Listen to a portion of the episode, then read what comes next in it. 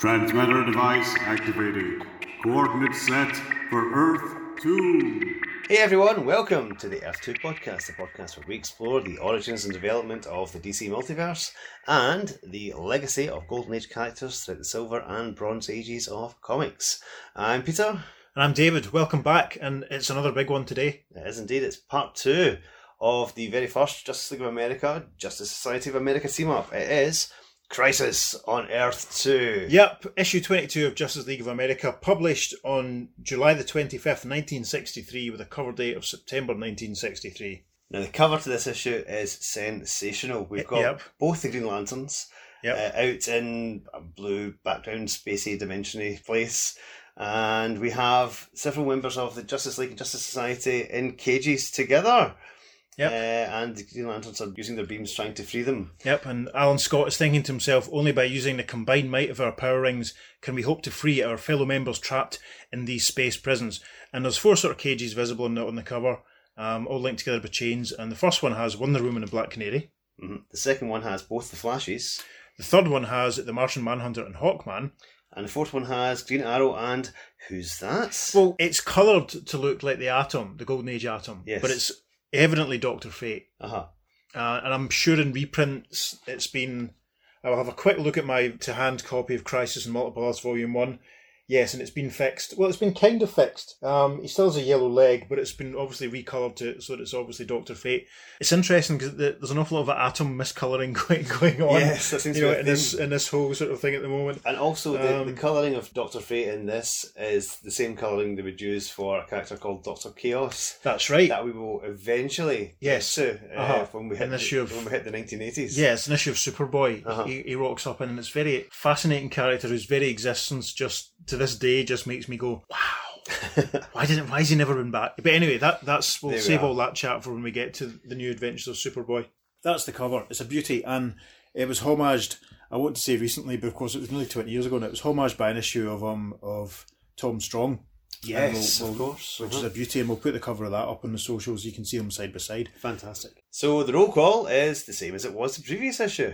I must point out though, um, in the original issue twenty two here, the, the sort of lovely roll call shots with all the little headshots and captions for each character, but the Atom, the Ray Palmer version of the Atom, the Earth One Atom, if you like, his mask is coloured in red. Which is wrong. It should I be know, blue. it should be blue, and it's um, They just don't know how to colour these atoms. you know, it's, it's interesting. like, I mentioned this when we were talking about. I think it must have been issue fifteen. It was issue 15, yeah. Um, recently in how in the, the little reprint section, the Atom's mask was coloured in red, and it's you know, it's funny because on obviously in the cover, as we've just said, Doctor Fate is coloured as the Atom, and here with you know the Atom coloured as someone else entirely. Don't be the Atom if you want to be coloured properly. If you're in Crisis on Earth Two, Yes. yeah, hmm. And an interesting way they've portrayed this story is rather than give us a normal splash page, they've given us a recap page, which is a thing that uh, is quite common in modern comics. Marvel do it all the time. They've got a one page recap instead of a splash page. Mhm. So let's just fill you in on the story so far. Mhm.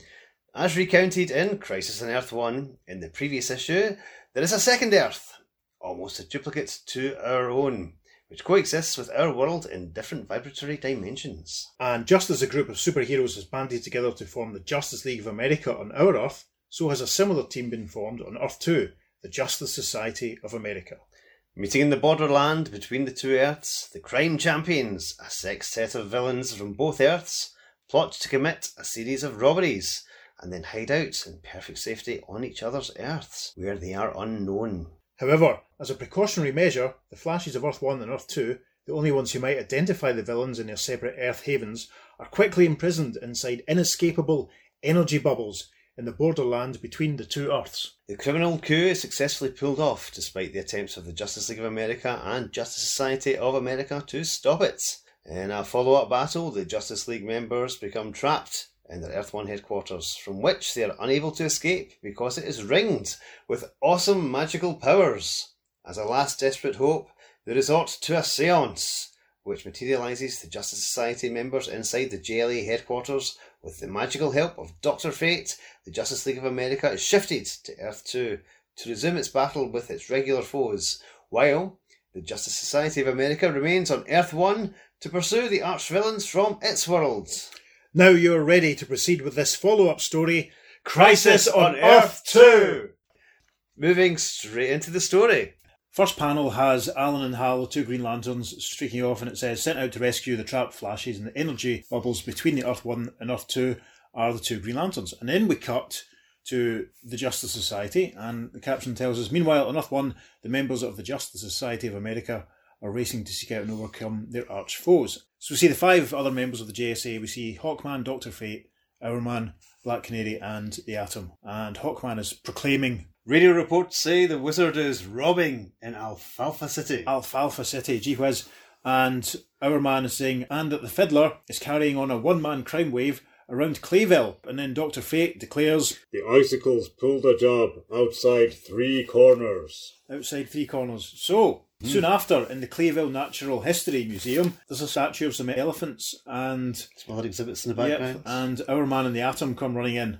And the Atom cries, there he is, the fiddler. and Rex, the Hour Man, says, Let's make sure we wrap him up good this time, Atom. Him and his fiddle. Of course, because you can't do one without the other. That's it. So, caption says, His violin leaps to a shoulder as the fiddler, who has resumed his normal identity after posing as Felix Faust, of course. He's put his wig back on. Yeah, all that nonsense that we had in the last one there, which was very confusing Very, when I very w- when I was making notes and working out a script. Listeners, I don't mind saying.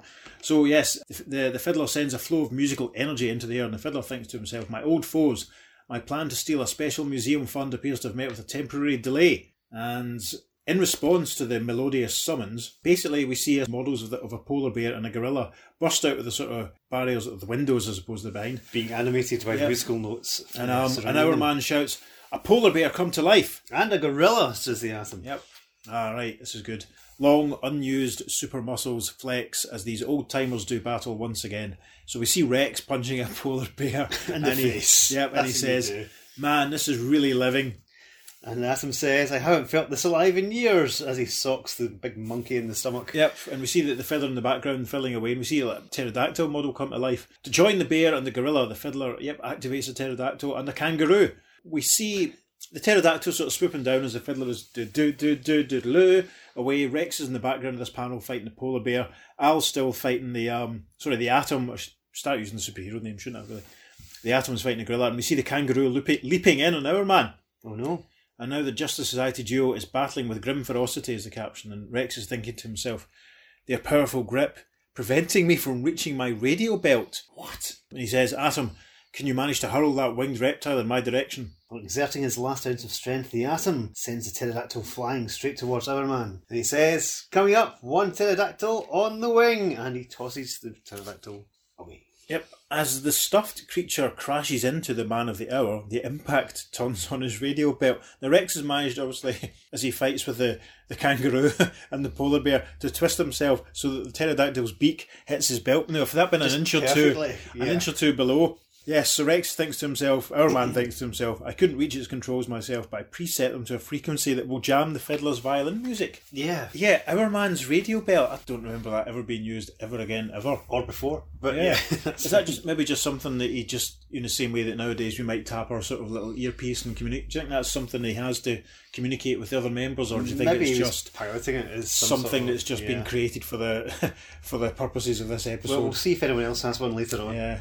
So, as we move now on to, to page 4 of JLA 22, as Hourman's radio beeps interfere with the sound waves given off by the fiddler's violin, the animals come to an abrupt halt. The fiddler runs off, saying to himself, Phew, you two are just as dangerous as you were more than a decade ago. And we see Hourman in the atom, you know, in Bat- the old Batman cartoon, you saw giant captions saying crash, bang, and all that. Yes. We have like six, half a dozen giant beeps, and as the as the gorilla and the kangaroo and the, the polar bear and the pterodactyl all sort of freeze, and Freeze, yes. Hourman and the atom react, and it says, like twin tornadoes, the Justice Society duo cuts down the violin villain. And we've got an amazing panel Yes, of the two of them diving rugby tackle style Yeah. fiddler. So the, uh, the atom has gone low and he's grabbing the fiddler around the knees, and Rex, is, sorry, Hourman is grabbing around the neck and he's saying, next stop for you is jail. And see, see if you look really closely, you can hmm. see the shock in the fiddler's eyes. It's. Yes, actually, it's, it's- a it's really, actually- really great panel. I mean, I, I've I've been a bit critical, as Pete and I have been discussing this, I've been a bit critical about some of Mike Sekowsky's artwork. I mean, some of the stuff towards the end of part one is really quite blocky and really hmm. quite, but this is nice. This is Yeah, that's. it's it's a bit cla- Characterful, Yeah. I mean, it looks like he's had a bit more time to work on it. Admittedly, there's no background in the panel, which probably Yeah. makes it a bit easier to it- show And you know, off. and we don't see Atom's face, but you know No. what we do. I mean, it's literally we see the, the feather from the nose up, and he does look you know very surprised. So And again, Rex has got a big beam in his face. Yep. He's really enjoying ah, every minute of this. because he's medicaled out of his nut, isn't he? Of course. The fiddler's now dealt with, and the next caption tells us Miles to the west, in an open air art gallery, the icicle is making off with priceless works of art. Yeah, and we see the icicle, and he's obviously he's frozen a few of the punters. There's a guy with you know with a nice hat on, and he's got his camera in his hand, and he's been frozen into a block of ice. And there's a couple, a man and a woman, they've been sort of frozen in ice. And the icicle has is carrying a couple of statues under his arm, and the statue looks very much like a group holding a baby group, you know, from the back, sort of big. Anyway, Wow. And we see at the very top left of the panel, we can see Doctor Fate sort of flying in, and the icicle thinks to himself, "These statues will bring me plenty." He went, "What?" It's Doctor Fate. I wasn't expecting him here on this Earth, but I'm always prepared for any emergency. And of course, that's right. The, the team's swapped Earths to go and do all their fighting. Absolutely. And he fires the cold ray gun Yep. uh, at Dr. Fate, and it sends a frigid blast upwards at a dark cloud, bringing a chilled rain down towards the Master of Magic. Then the rain alters its shape as Dr. Fate's thinking, Guess I'm a little rusty after such a long time retirement. If I were in top condition, he'd never have had the chance to freeze me in this ice column. That's fascinating. Without going into too much detail about how Doctor Fate, you know, operates and who he is and Ah. all that sort of stuff, Yeah. that suggests that Nabu himself has got a little bit. Rusty. Yeah, Yeah. It's, Rusty um, Nabu. we could end up diverging in a lot of tangents and stuff here as we we apply all the knowledge that we've grown up with over the last umpteen many years about the Just Society to tell, tell these stories that were published fifty odd years ago. Yes. It's very interesting, sort of comparing the way they're written Mm-hmm. and the way they're drawn with everything that we know about them Yes. that's happened since and How the characters are portrayed, pretty yeah, much, yes. it's very interesting. Mm-hmm. So moving on to page five, and the caption at the top says, "As more and more rain falls, it freezes onto the upright ice shaft that looms gigantic as it builds second by second, And we see Doctor Fate getting trapped, in, in, in ice, and the, the icicle is thinking to himself, "I'll I want to do my my wind my Windmill Miller voice. You I always want to do that. I know. I'll build a glacier around Doctor Fate, encasing him in so much ice, I'll have plenty of time to make my getaway.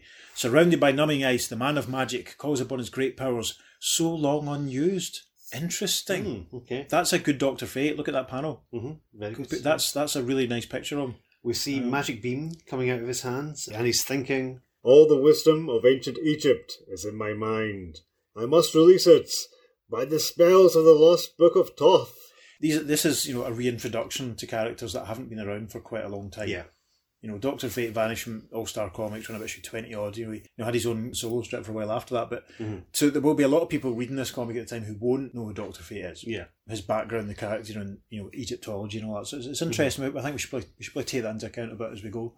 So the next, anyway, the next panel, the the caption tells us, in response to the modern mage's mental orders, streaks of magical lightning tunnel a narrow path through the ice, and we see some sort of zzz effects as, sizzling. as as Kent is sort of you know working his way out, streaking upward. The magical bolts form mighty fires in the sky that hurtle down upon the frozen. Co- so he's melting the ice basically. So hot and fierce are the falling flames that the ice quickly melts to water, and we see Doctor Fate emerging from from the ice. The giant sort of steam coming right Yeah. off of there. Yes. Turning the page, quickly Doctor Fate directs the water to change into a flash flood that sweeps the icicle off his feet. Oh, I dare not activate my cold ray gun, or I'll freeze myself in solid ice. And Dr. Fate's flying above him saying, When you hit the wall and are knocked out, you'll wake up in the nearest jail. That's optimistic of Kent, really, there, isn't it? We should be a Not more- if you break your neck, you know. should, should be a bit more thorough. Right, the next the next bit is basically is Black Canary and Hawkman versus the Wizards. So Elsewhere, the shadow of Hawkman keeps pace with the racing Black Canary as they rush to keep a rendezvous with the wizards.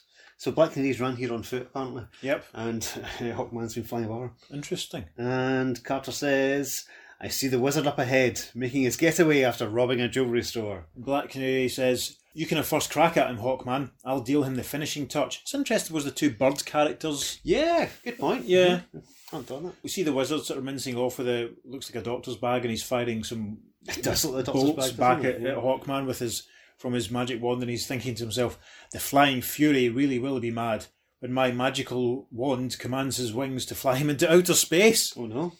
As for the Black Canary, I'll rock her back on her heels. And we see him blasting his, his wand towards a pile of rocks. They're just sort of running past. So, Was the wizard being played by Sylvester McCoy then? yeah, I rock the talks.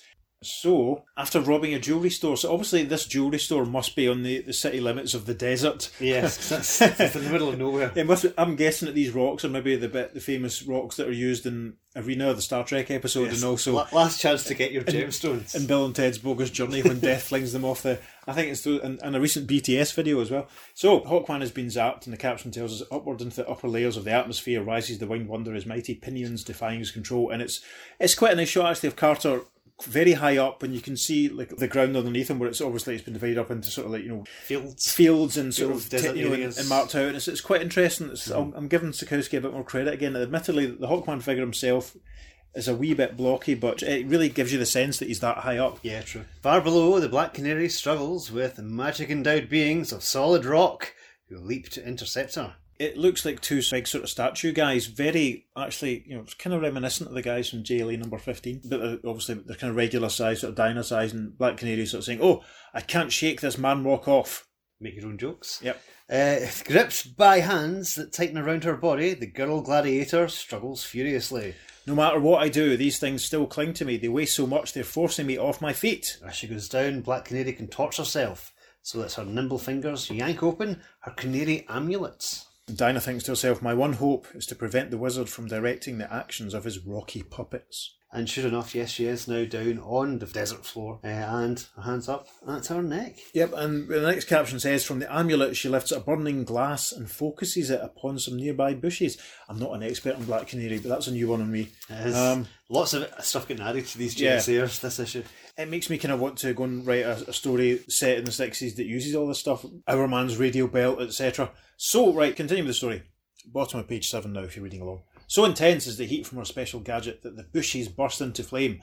Upward rolls a thick wall of black smoke, and we see the wizard directing his wand at the flames and the smoke and thinking to himself, Unless I see my rock men, I can't direct their battle against the Black Canary. Then, leaping upward through the wall of smoke and flame, comes Black Canary. So we see Black Canary sort of leaping up through the smoke and flame, and the wizard is saying, My wand, turning into a medieval battle mace, will knock you cold. He's flinging it at her. Of course, you missed, wizard, but I won't. Dinah jumps out the way. Gripped in powerful hands, the great magician is swung up and flung high in a jujitsu wrestling hold. My compliments on your neat trick, Black Canary. Now it's my turn to top you. And this panel is really nice because it's quite it's all done in silhouette. Yep. John C. Demapio Avengers thing, Mm-hmm. which I love. Even as the wizard sails through the air, his enchantment begins to take effect as Yep, and Black Canary's crying, Oh, my body turning to solid marble. And right enough, we see him. it is. hand gesture, magical hand gesture from Yep. the wizard. He's coming into panel there. So, meanwhile, carrying his disobedient wings in a hand and supported by eagles whose language he speaks and who obey his commands, comes Hawkman. And he's coming in saying, Luckily the wizard hurled his battle mace upward. At such an angle, I can grab hold of it. See, this is good. I mean, I can imagine that working really well if it was, you know, in a movie or something. You mm-hmm. know, so we see right enough the eagles are holding Carter by his belt, and he's got his wings in his right hand. He catches the mace in his left hand, and then caption at the top of page nine: under his command, his eagle friends swoop low above the ground, so that The moment he becomes unconscious, his magic will stop. yep, As- Hawkman basically wallops the the wizard with the mace, and there's a nice satisfying thud sound effect. Yeah, it looks like it's hit him right in the face. Yeah. If it was a mace, he would have serious, serious, serious Yeah. damage to himself. But the angle of trajectory there does a lot of that. And then, so obviously, the, the wizard's become unconscious, the Black Canary reverts to normal. Hawkman asks, Are you alright, Black Canary? Thanks to you, I am, but how did you escape the wizard's magic? I summoned my friends, the Eagles, to catch me, and after they stopped playing Hotel California, Yeah, I slipped out of my wings. Don Henley and Joe Walsh popped up. Amazing.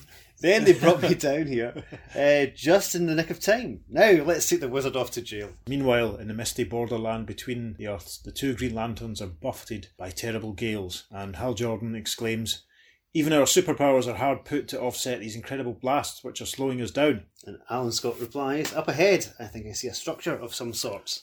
Caption at the bottom says story continues on the second page following so we get a sort of half page public health announcement about the difference between tooth decay and rotting potatoes and an advert by America's most exciting war game, which is called Task Force and will cost you a dollar, before we move on to Crisis on Earth 2, Chapter 2. Sent into Earth 2 by the magical powers of Dr. Fate, the members of the Justice League of America set out on the trail of their arch foes, Felix Faust, Dr. Alchemy, and Chronos. Given another opportunity to match wits and muscles against these crime champions, they are grimly determined to emerge the victors. And there's, there's a series of three panels. One that shows Martian Manhunter, the Atom, and Green Arrow sort of flying down an amusement park, and then we see Wonder Woman and Batman in their respective aeroplanes.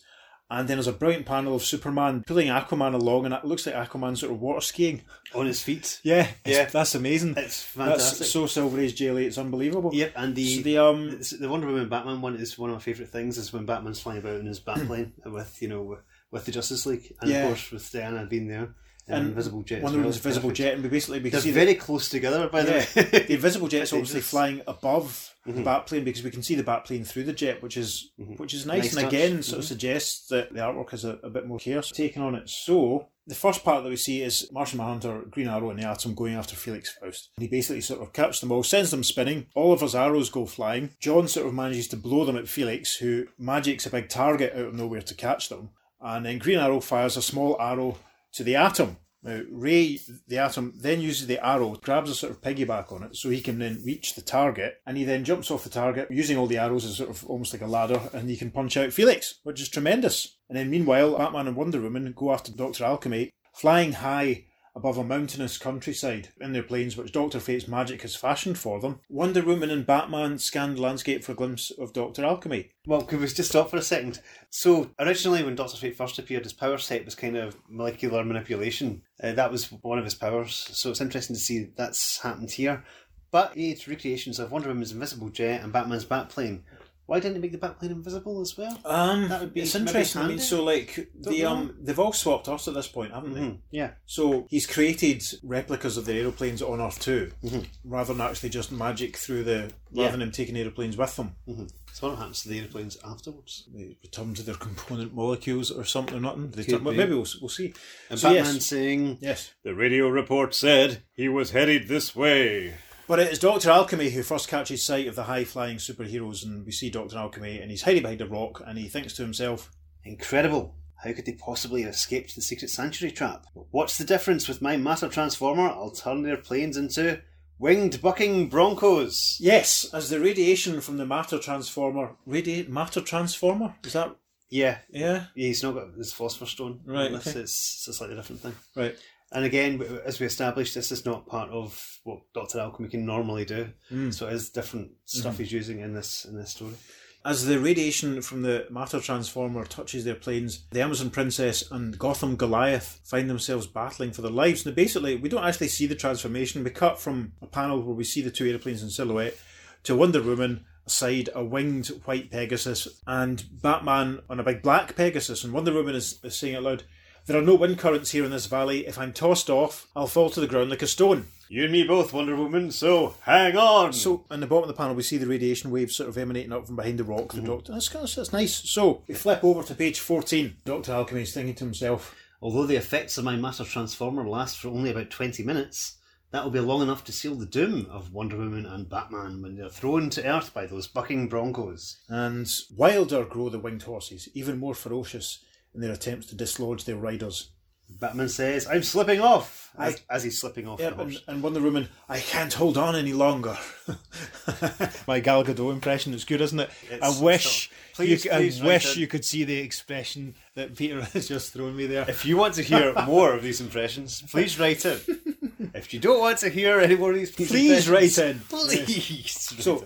suddenly, Wonder Woman yanks free her magic lasso, and she thinks to herself, "That unusual rock formation below looks like a hitching post, and gives me an idea. I'll latch onto it with one end of my lariat." And she does indeed. She does indeed. Yep. And she says to herself, "I can ride these wind currents easily. Catch me with your utility rope, Batman." And I'll glide you softly to the ground. We see because Batman has been, yeah, he's sort of been dislodged, and the two horses are still sort of floating there. But Wonder Woman has lassoed the, the two of them together. Um, and the caption says, "But as their feet are about to touch the ground, Wonder Woman exclaims, "Oh, we're still falling! The ground beneath us has changed into air." More of Dr. Alchemy's handiwork.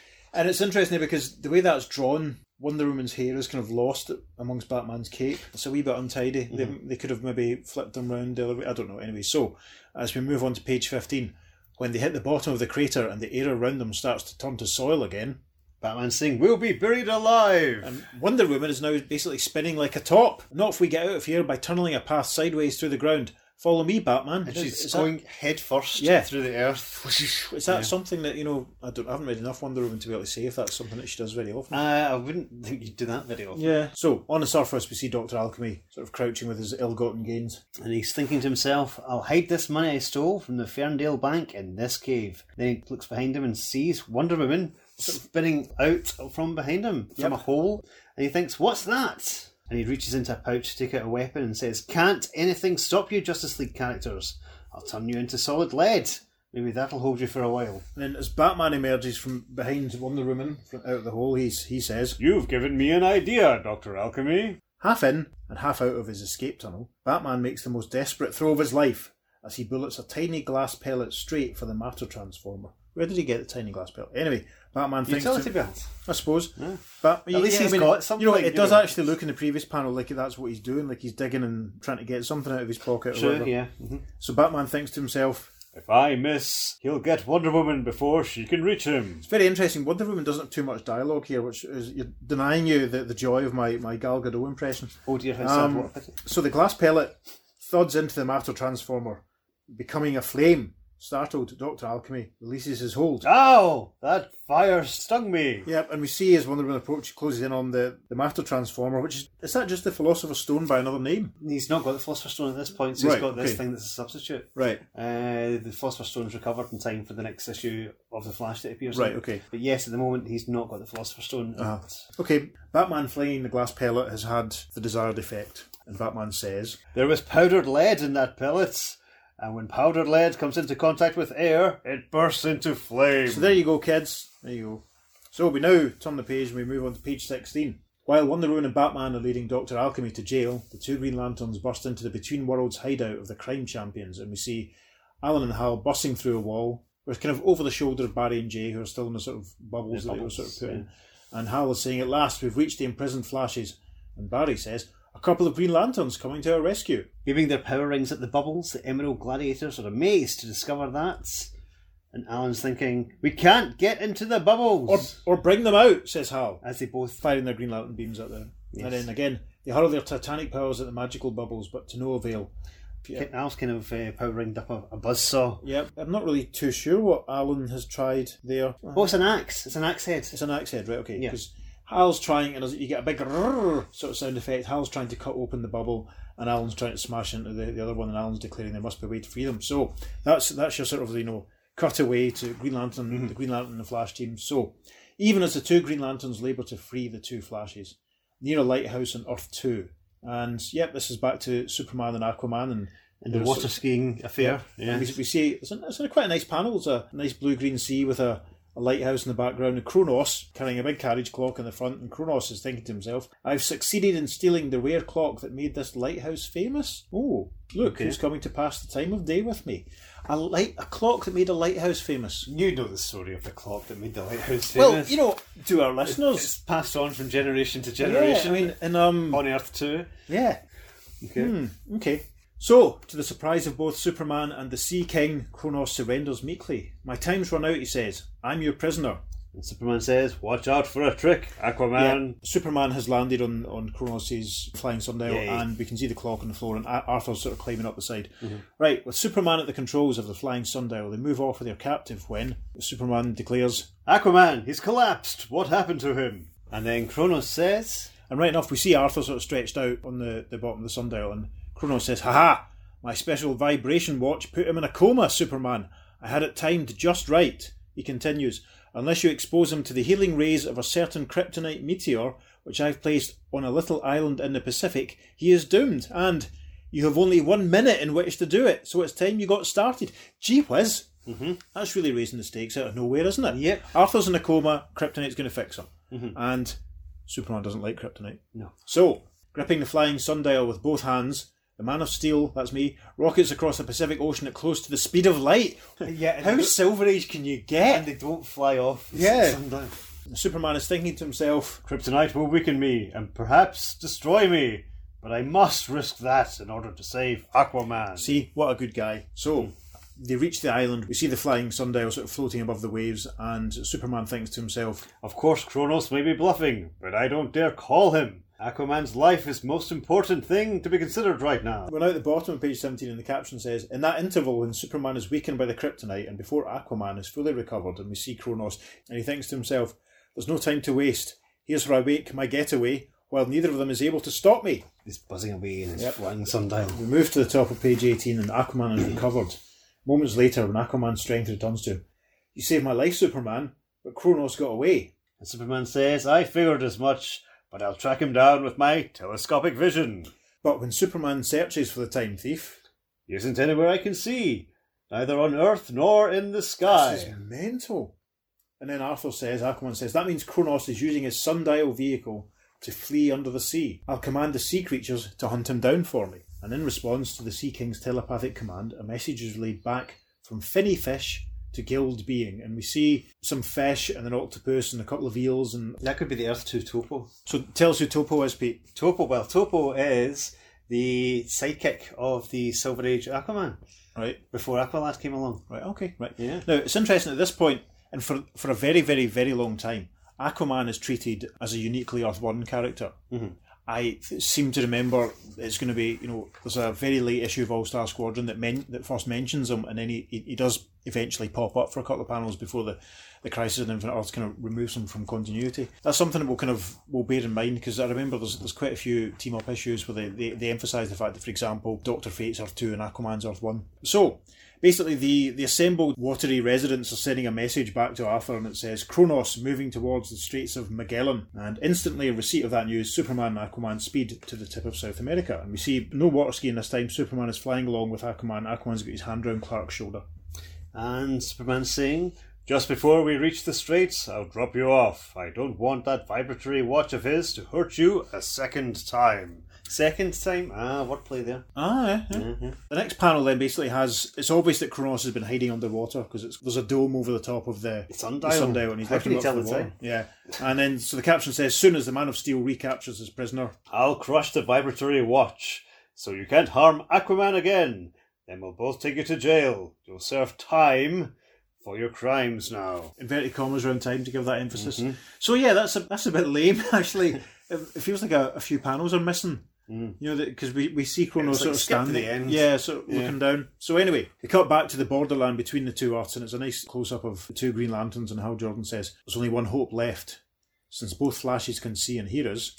I catch your drift, GL. Light and sound waves can pass through the bubbles. All we have to do is. And at the top of page 19, we notice here there's another slight discrepancy between me reading from the original published issue 22 and Peter reading from the reprint in the in the Crisis collection. The caption in the original 22 says, "Deduced to protons of light by the power rings, the two flashes burst out of their bubble prisons." Which is obviously incorrect, and it has been fixed in the reprint because it says reduced Yep. to protons of light And we, instead. yep, and we have a panel that basically shows the two the two ring blasts, and it's nice actually because you know they've been broken down at their constituent parts, or but it's clear that that's Jay because of the you can see the shape of his helmet, Yep. and it, there's a hint of the, the ear flashes on Barry's. So so basically we see sort of loose sort of shapes of Barry and Jay as they sort of move through the And you, you can also tell you can also tell which Green Lantern is bringing which uh, flash out because of the, the hands that they wear the rings on. Yep. Because you just have the two Green Lantern hands just just in the panel, but you can tell who's who because Alan has his ring on his left hand, Alan has on his right. Yep. Apart from that short sort of way that the Chronos thing was wound up, I'm, Mhm. again I'm really impressed by the artwork again in this this issue. Um, I think the second part's a lot stronger than the first part. Yeah, so- definitely.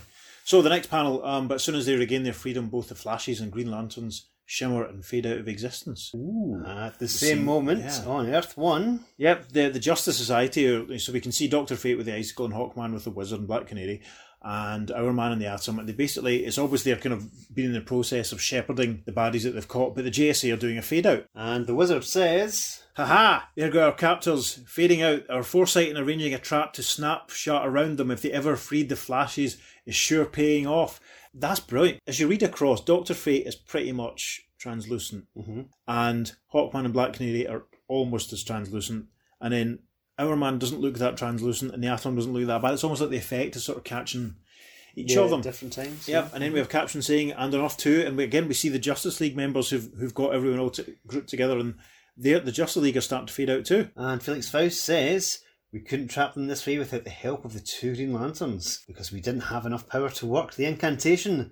As soon as the Green Lanterns supplied that extra power by freeing the Flashes, the trap sprang shut. Story continues on third page following. There's another advert for Tootsie Rolls, and we flip the page, and there's an advert for some war toys, and there is a letters page. And then we move to a nice big retro DC Comics subscription advert, which is offering the reader the chance to subscribe to The Flash, Whirlwind Adventures of the Fastest Man on Earth, The Atom, explosive stories about the world's smallest superhero, Green Lantern, the Power Ring Champion of Justice, Justice League of America, the world's greatest superheroes and star studded spectaculars, mystery in space, thrills and excitement of tomorrow's space age, strange adventures, amazing science fiction tales, Wonder Woman, the fearless Amazon in dazzling feats on Earth and other worlds, Showcase, where daring new comic heroes and themes are presented for the first time, Superman, the mightiest hero in the universe, and finally in this little list, Tomahawk. Tomahawk battles Indians and British in colonial times. Interesting. That's interesting, no mention of Batman or any of that lot. We have now reached Crisis on Earth 2, Chapter 3, and the caption tells us as they disappear from Earth 1 and Earth 2, the Justice League and Justice Society members find themselves locked inside cages far out in the depths of space. And this is a brilliant panel Yeah. that starts this off. So what we have is um sort of in clockwise from the bottom left, we have the two atoms together. So Al Pratt with Ray Palmer on his shoulder, and then the next cage with um, Green Arrow and Doctor Fate, which you know is obviously where it should have been on the cover. Then Hawkman and Martian Manhunter. Then the two Flashes, Aquaman and Superman together. Um, in the top corner we have Hourman and Batman, and that's a conversation I'd like to have seen. Then we see Wonder Woman and Black Canary together, and then finally the two Green Lanterns, and they're all in these sort of like yellow boxes with glass barred windows, and they're all chained together and they're floating. And caption at the bottom of page twenty says, "Neither the power rings of the two Green Lanterns nor the superpowers of the various members can manage an escape." And we see Superman and Aquaman's cage, and Superman's punching the bars to the big thud. Yep. And he says, There's no kryptonite around, so these cages must have been fashioned by magic.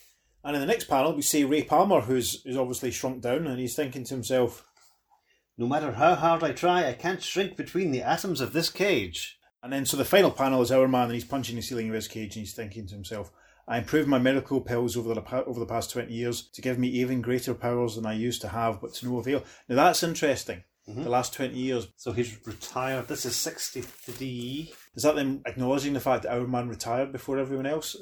Well, why would he be trying to improve his medical pills then? If he was not intending to go out of retirement, was he doing it for someone else? He's saying 20 years, so that, that really closely ties into to the real continuity Uh-huh, that Absolutely, yes. Yeah.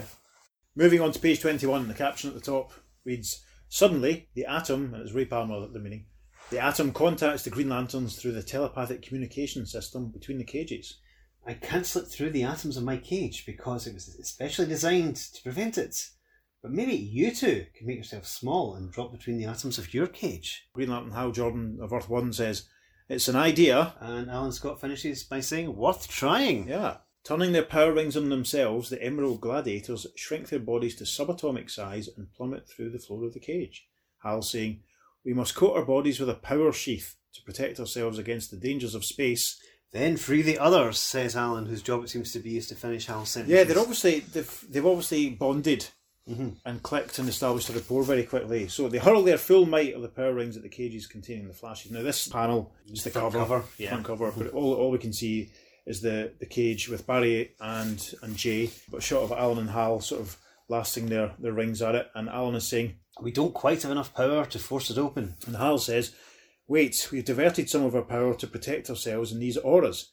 If we turn that extra power onto the cage, it might do the trick." This is like in Star Trek where they don't have enough power to do something and they have to divert power from life support. Yeah. So, instantly, both Green Lanterns remove their auras and concentrate the full strength of their power rings on the Flash's cage. And, Alan's thinking, or saying, uh, we can survive for a few moments without our auras. And Hal says, as the cage basically bursts open under the, the combined sort of onslaught from the power rings, it worked. Now quickly throw green auras about ourselves and the Flashes. And safe from the danger of space, the two speedsters help the exhausted Green Lantern open the next cell. And Barry thinks to himself, our super vibrations are breaking this one open, and they've they've, they've moved on to the, the cage with Wonder Woman and Black Canary, and Wonder Woman is saying, Because ladies first. Yes, of course. We'll give you a hand with the other cages, boys. And within moments, all the cages have been broken. Yep, and we see everyone in a big Green Lantern created sort of like bullet. Interesting enough, uh, yeah, they're all standing there, including the Flash, Barry Flash, who has yellow boots. So he should not be able to stand Well, on that. It's, it's clear that both Alan and Hal, because Alan's at the back and Hal's at the front, so maybe they're oh, combined. Alan is at the back. I do Yeah, apologise. maybe they're combined. So, but basically, Superman and Doctor Fate are flying along outside. They're they're they're fighting. Yes. They're they're rocketing through space, and Hal says, "Now let's mix it with those crime champions for the last time." And on Earth Two, the crime champions have joined forces after the imprisonment of the Justice League and Justice Society members. But now, Felix Faust is saying, Yes. "Wait, I sense danger," and he has his hand up at his yeah, temple. Peter was doing a great job there of miming, Yes. having his hand up to his temple. Great, great radio that is. and the wizard is, is saying, As do I. Incredible as it seems, our arch foes have managed to escape from their space cages. Icicle says, Yep, this time I've got a sinking feeling that when we battle them again, they'll nab us for good. And then Chronos says, Then we've got to escape, where they'll never find us. And then Felix Faust asks Chronos, "But where?" Suddenly, the fiddler cries out, I've got it. There is an Earth 1 and an Earth 2. Somewhere there must be an Earth 3. "Oh, Oh, foreshadowing. Mhm. Mm. If we can find the doorway into it before the Justice Champions find us, we can escape them forever. Justice Champions must have been bit the of rebranding there." must have been the, the, the Sashimi didn't call them the Amazing Super Friends again. That'd have been nice. Um, for a few precious seconds, they conduct their search, and Felix says, If magic hides it, we'll uncover the passageway. Fiddler declares, I found the gateway to Earth 1 with my sonic vibrations. Maybe I can do the same for Earth 3. And Chronos continues, If time hides it, my chronological knowledge will reveal it. And then the icicle says, Too late, here they come, all of them. And we then have a fantastic kind of double page spread of a big massive battle scene. The first caption reads Like human thunderbolts, the exasperated members of the combined Justice League and Justice Society hurtle upon their arch foes. Now, good superpower clashes with wicked superpower in this critical battle for two worlds. It is knockdown and drag out fight all the way. it's basically six big panels without panel border frames, and we see Green Arrow and Hourman and the Ray Palmer Atom fighting the icicles. So basically, it looks like Ollie fires an arrow through a wall of ice that icicles created, and the Atom sort of flies through to hit him. And then the next panel, it's the Flash running around the Wizard as Wonder Woman lassos him, and Aquaman just looks like he's applauding basically. And then the next I think he's one, about to catch him. yeah, I suppose. Then the next one, as Doctor Alchemy fires one of his radiation blasts at Superman, and then we see Green Lantern Alan Scott punching him out with a big Boxing glove. power ring boxing Yes. glove. So then at the top of page twenty-four, We have another caption Yep. reading The sounds of battle rage as Justice League and Justice Society members fight side by side against their bitter foes. Their every deed and every thought is concentrated on defeating these men who have tricked and trapped them at every turn. No longer are the Justice Society members rusty. They have passed through their baptism of fire and only too eager to demonstrate their powers that made them famous in the good old days. So the next vignette is the Fiddler and the Earth Two Atom is going for him, and Hawkman's floating, and Hal Jordan Green Lantern is using his power ring to conjure like a giant saxophone. Yeah, and, And a jig- a clarinet. Yeah, which are and the notes which are sort of coming out of these are obviously you know running counter to what the Fiddler is trying to achieve. In the next panel, we have the Flash, Barry Allen, coming up behind Felix Faust as Batman and Doctor Fate kind of getting from the front. It looks like Batman's throwing some kind of blackout bomb mm-hmm. as Doctor Fate is firing a little few bolts of electricity. And then finally, Chronos basically sort of throwing lots of clocks at Black Canary and Martian Manhunter as Martian Manhunter uses his Martian breath to knock Chronos over. And it's it's a very iconic page. We will put this on the socials. Definitely. It's wonderful. So so And it also appears to be correctly coloured. Yes, so so basically, before you know it, it's all over. Mm-hmm. Top of page twenty-five, and again, page twenty-five is not a full page. It's there's another Tootsie Roll advert at the bottom, and the caption at the, start, at the top says, "Then, when the sounds of battle die away, and we see Doctor Fate, and he proclaims, We saved not only Earth 1 and Earth 2, but for all we know, Earth 3 as well. and Hawkman says, with hands on his hips, Yes, and we'll take precautions to see they never threaten anyone or anything else again. So in this whole panel, we see Chronos and the Fiddler and Icicle and Felix and everyone and the Wizard with his hat off, all kind of flattened out on the ground. And left to right, we see Hourman, Wonder Woman, Black Canary, Doctor Fate, Flash of Earth One, the Atom of Earth Two, uh, Martian Manhunter, Aquaman, the Flash of Earth Two, Superman, Green Arrow, Hawkman of Earth Two, the two Green Lanterns, and Batman. And Ray Palmer, the Atom, is standing on the knee of the Wizard. And they're all just stretched out. And they're just they're all So he is. spaced out, just just basically having a good old gloat.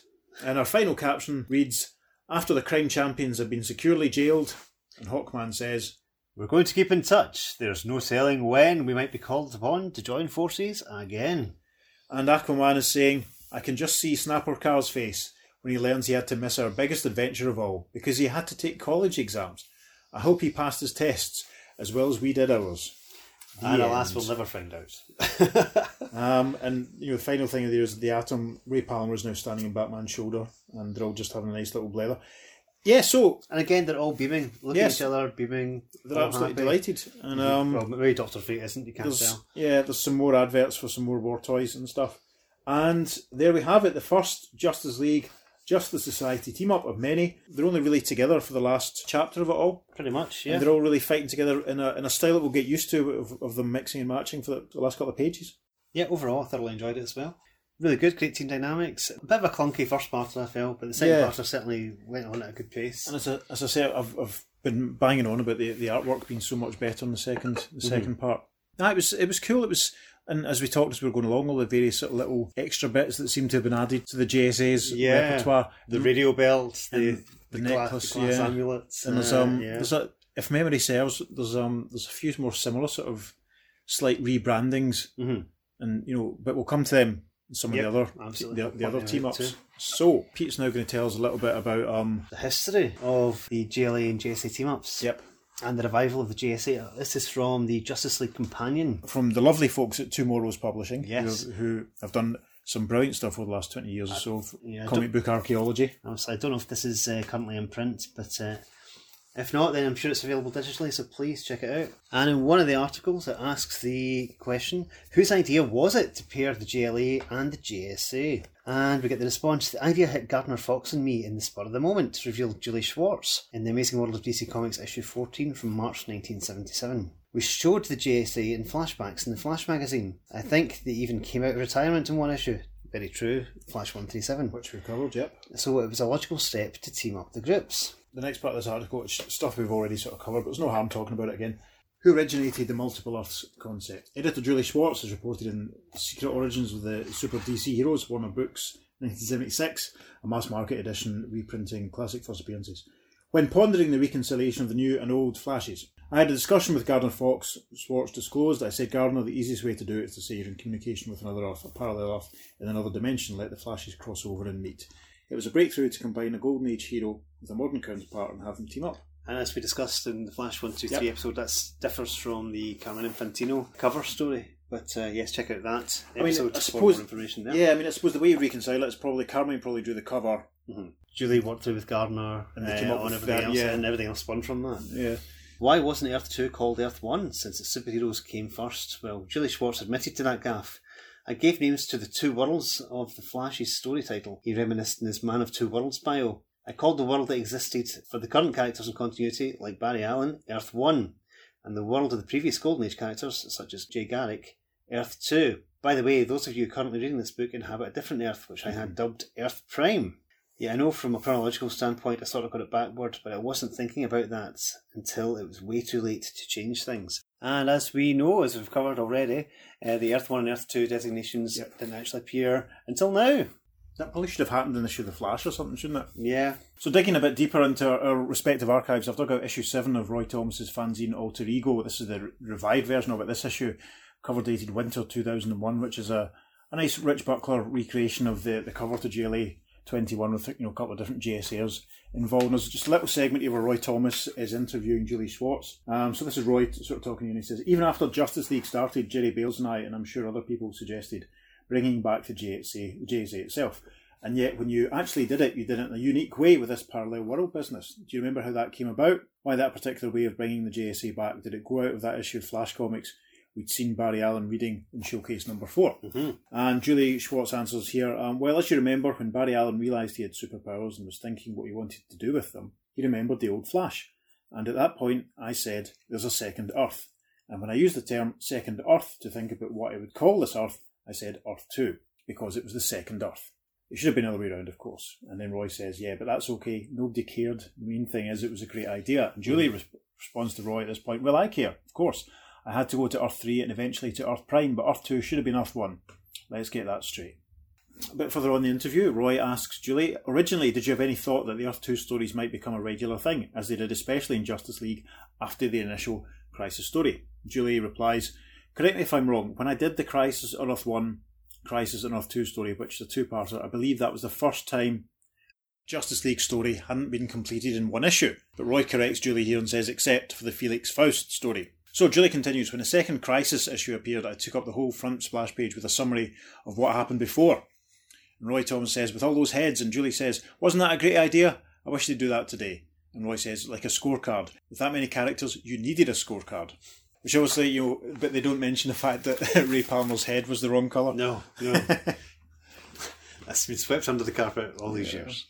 So, we now have the, the reader reaction to issue 22, and this is from issue 25, is that right? Yes, that's correct. Quality, right? The So, JLA mailroom, join us there. There's Yep. A lovely Um, big uh, picture at the top of the page. Yep. All the leaguers reading their fan mail, and they're all very happy about it. yeah, it looks like Green Lantern's reading one out, and the rest of them are having the right proper good law at it. They're probably having a laugh at Roy Thomas, pointing out a continuity error or something. May well be. And the first letter is from Bruce Baker from San Francisco. Dear Editor, thank you for giving me in the August and September issues of the Justice League of America 50 pages of action and an adventure I shall long remember. I realise that I must heap my bouquets of gratitude not on one mere man, but on a combined group of supermen in their own right, whose terrific efforts have made Crisis on Earth 1 and its sensational sequel, Crisis on Earth 2, a reality. I am referring, of course, to the master of comicdom, Gardner Fox, the only one who could have conceived this Odyssean account with such authenticity and perfection. I am not about to neglect your wonderful team of cover and story artists, Mike Sekowsky, Murphy Anderson, and Bernard Sachs, who brought Gardner Fox's idea to life. I have a hunch that in addition to the aforementioned people, the production of this two book classic was accomplished by a behind the scenes crew, and to them I extend my appreciation. Your two part thriller is to me the complete personification of all the abilities, the teamwork, and the unselfish devotion to duty of the Justice League of America. Oh, There you go. Uh, it's interesting that Bruce is also giving bouquets after uh, last week. Dave Yeah. Cochran was giving bouquets and, and wine. yeah, bouquets. Uh, yeah, so obviously, you know, They must love their flowers. a lot of gifting. You know, yeah, interesting. um, the editorial response to Bruce Baker's letter. From what many of our readers tell us, when a new JLA makes its appearance, the first order of business is to turn to the letter department and see what their fellow readers had to say about a previously published issue. Well, much as we'd like to present a well balanced assortment of favourable and unfavourable comments on the double crisis stories, we're unable to do so. Letter after letter praised them both. So, if the rest of the mailroom follows the same monotonous pattern, you readers are to blame, says editor Julie Schwartz there. I mean, yeah, let's let's be honest. People would have loved this. There's no other way of putting it. Yeah. This would have made a lot of people very happy. So, second letter is from Leonard J. Tirado, 182 and a quarter Regent Street, Saratoga Springs, New York. Amazing. Hi, Leonard, if you're listening. Dear editor, though Crisis on Earth 2 was really a continuation of Crisis on Earth 1, it had a plot, as well as more than enough action to create a second, new, and different tale. There were several things I liked about the follow up story. Point one the superb battle team up scene of the old Atom and Hourman tackling the Fiddler and his animated animals. Artist Sekowsky sure outdid himself here. Animated animals. Thanks for the alliteration, Leonard. I'm grateful for that 60 years later. The idea of the two Green Lanterns being unable to cope with their two problems, the energy bubbles and the space prisons, made the story more exciting and enjoyable. Point three, the JLA and JSA teams seemed just right. Superman and Aquaman, Wonder Woman and Batman, GL and GL, Hourman and Atom all seemed to work in perfect unison. Point four, superb story idea with action, magic, superheroes versus super foes, and science fiction all woven together. Lovely. And, and next letter's from John Fay from Springfield, Colorado, and he says, Dear editor, Crisis on Earth 2 really got going in the first page to the very last. This is the first comic I've ever seen laid out in this manner. Instead of the usual splash panel on page one, there was a full page script panel explaining in detail the first part that had appeared in the previous issue, so that the story could begin without any wasted space. I will treasure the splash panel on page 20 as well as the remarkable two page panels on pages 23 and 24. However, looking over this double page spread started me thinking. A measly six slightly overrated villains against 16 of the world's greatest superheroes. However, this did not impede uh, in the least uh, with my enjoyment of the story. Thank you, John. I mean, that's that's something else. We're so used in our old age and li- living in the time we do. We're so used to big superhero team ups, you know, and all that sort of stuff. I mean, this is obviously long before stuff like Marvel Team Up, Marvel Two and One, DC Comics presents. Long Brave- before event books, you this know, was your event book. you know, Brave and, Brave and Bold being a team up, you know, to, you know, properly established as a team up book. It's, it's very, it's probably very difficult from the, the position we're in now just to imagine just how exciting this actually was. Yes. It's a big deal. Right, so the next letter is from John DeVry, 12 Hillview Avenue, Madison, New Jersey, I'm guessing that is. Okay, dear editor, without a doubt you have succeeded in publishing the greatest story in the entire history of comics. Are. Wow. Never has a single full length story featured so many courageous champions, so many excellent villains, or such an intricately devised plot. And the basis of it all? The long awaited revival of the Justice Society of America, which drifted into limbo for more than a decade, which now once again emerges in a glorious resurrection. That ties back to what we've been saying already. It's been so long since the Justice Society have been using comics in a contemporary style, because what? New 52 kicked in in 2011 Yep. and it's only in the last you know six months or so that we've seen them come back in, Doomsday Clock. We did have the Earth 2 versions, but that, Yeah. was, that was a different universe, a different it's take. um it's crazy. So yes, John continues that Justice League is always great. In these two issues, it surpassed itself. But let me devote the core of this letter to the Justice Society, whose members, thought by many to be washed up due to age and inactivity, at no time were deterred from achieving their noblest purpose, the triumph of justice over crime. Hooray! It is in their honour that I commend them for the courage, fighting spirit, perseverance, patience, and guile displayed on both Earth 1 and Earth 2. What a great letter! Next up, we have Robert Malasani from Toronto in Canada. He says, Dear editor, after reading Crisis on Earth 1, I took it for granted that any sequel would not, could not, continue in the same excellent standard. But, oh, I was wrong. The two parts flowed into each other so smoothly, continuing with the same quality, that I barely noticed the time lapse between issues. What strikes me as the most amazing is the manner in which you were able to allow each of the 22 characters equal time. Though I usually find complaints with Mr. Sekowsky's artwork, I was so thrilled with this whole thing that I can't help hand him a few compliments too. He did some excellent shots of Wonder Woman, Black Canary, the Icicle, and the Wizards. There we are. So yeah, a bit some more praise for for Sekowsky. Mhm. I mean, I mean, what other what other team books were there? You know, going on. You know, there wasn't there was nothing like this really, was Uh, there? Fantastic Four had kicked off. Challengers the Unknown. Mm. Still a bit away from Doom Patrol and X Men. The Legion were around. Legion they? were around, but they weren't. They were only occasional, Yeah. really, by this point. Again, as, as I keep saying, you know, we have to remember the perspective of when this was done. Absolutely. So the final letter is from Doug Potter, from um, Texas. yeah, one, 1506 Zuber Drive. Dear editor, I have but one comment to make. I can't figure out why you printed Crisis on Earth 2, much as I enjoyed it, because you will never be able to top it. There we are. Well, we'll just see, shall we then, Mr. Potter? We shall see. And if you're listening, why don't you get in touch with us and, and let us know if you think it has been topped. you can send us an email, as can you, dear listener, at the earth2podcast at gmail.com. You can follow us on Facebook and Instagram at the Earth2 Podcast. It's always the number two with our social media.